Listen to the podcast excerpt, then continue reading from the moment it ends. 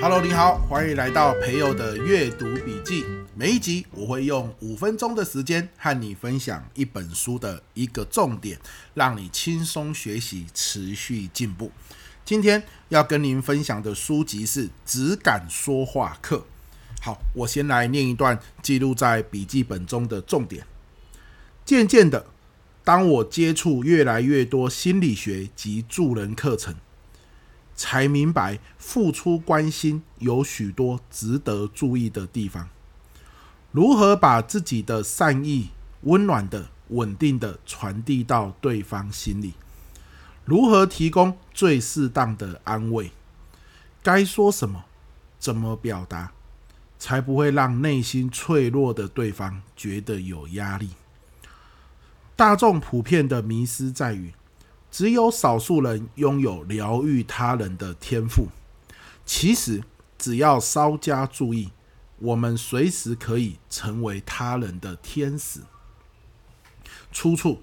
只敢说话课。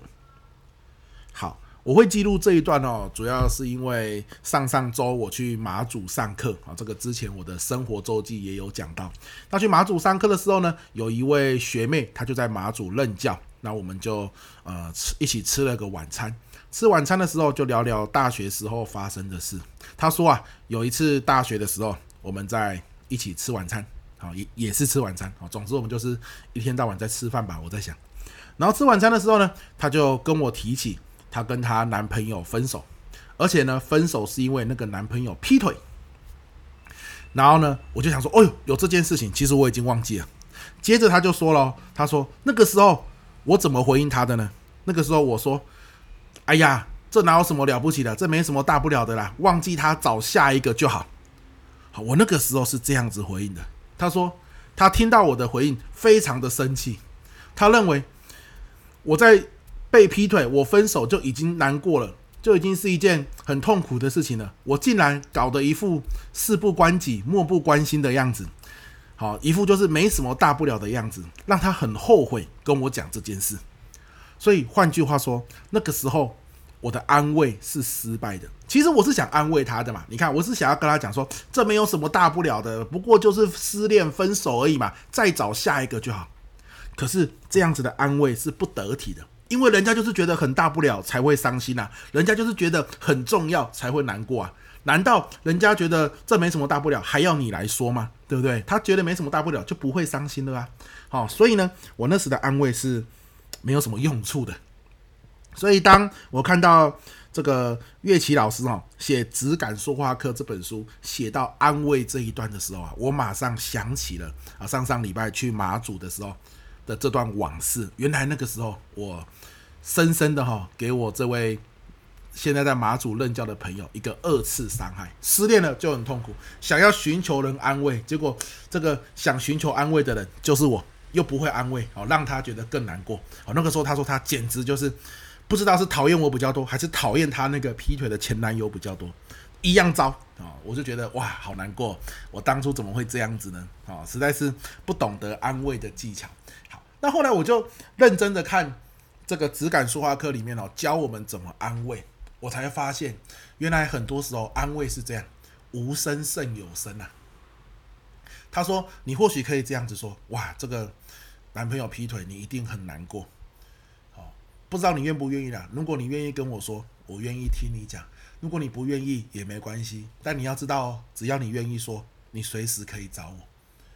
你有没有发现整段话讲完，其实我认为啦，就是没有什么实质的建议，但是当人在最难过最沮丧最痛苦的时候，他根本不需要你的建议，因为你的建议很多时候都是无用武之地的，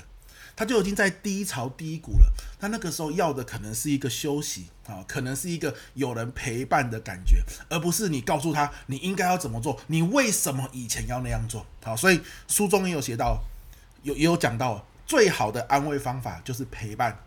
然后让他知道你愿意听他讲，让他知道你愿意陪在他旁边，让他知道当他愿意讲的时候，随时可以找你，你愿意听。好，这是最好的安慰方法。而最糟的安慰方法是什么？就是不断的给他建议，还有不断的给他责备，比如说你为什么要跟他在一起？我当初就说他不好了，你就是不听我的话，你为什么要这样子做？你为什么他都跟你分手，你还要借他钱啊？人家就在难过了。不要讲这一些，这些建议你讲了他也听不进去。不是不要讲，而不是而是不要在他最低潮的时候，不要在他现在就是很难过的时候去讲这些。他不仅不听，而且很有可能他以后都不会再对你敞开心房，因为他对你敞开心房，你不仅不安慰他，不陪伴他，不听他说，不同理他，你还不断的责备他。谁愿意在最难过的时候还被别人责备呢？所以他反而跟你距离变得很遥远。好，这个朋友是如此，家人之间尤其是如此。很多的爸爸妈妈会去想，我的儿子女儿为什么在外面遇到那么难过的事情，那么大的挫折，他竟然没有跟我说，我是从别人的口中听到我的儿子我的女儿遇到了这样子难过的事，遇到这样子痛苦的事。好，你很揪心，他怎么不跟你讲？其实很多时候是他可能以前有跟你讲过一些他低潮难过的事，可是你忙着责备，忙着给建议，而不是跟他说，妈妈没想到你发生这样的事情、哦、妈妈、哦、听到都觉得你现在一定很难过。如果你愿意讲，妈妈会在旁边静静的听。如果你现在不想讲，妈妈也了解，没有关系。但是当你想要讲的时候，你要知道你随时可以跟妈妈说，妈妈就是听你说就好，我也不会说什么，有没有？他才会发现说，哦，有一个人他愿意敞开心房，而且是我的家人，听我说，不会马上给我责备，不会马上给我建议，而是先愿意听我抒发。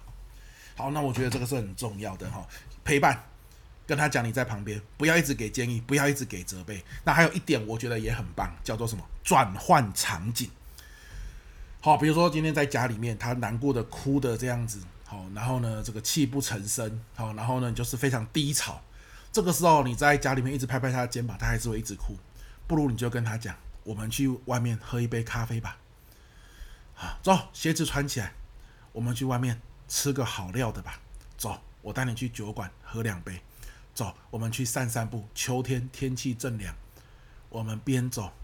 边让自己舒服一点。有些时候，转换场景之后，他的思维会从非常的消极，然后慢慢的、哦、能够有一个转圜的余地。好，所以转换场景，在对方陷入极度的悲伤、极度的低潮的时候，你什么话也不能跟他说，但是你一直拍着他的肩膀，你又看到他非常的难过，陷入这个深渊的时候，带他出去走一走，换一个场景，哪怕喝杯茶、喝杯咖啡、喝杯酒，其实效果都是不错的、哦、所以我个人认为啦，这本质感说话课真的很生活，就是它都把我们生活中各种的情境，比如说有人对你说话咄咄逼人，你要怎么办？比如说，诶，有人、哦、你比如说、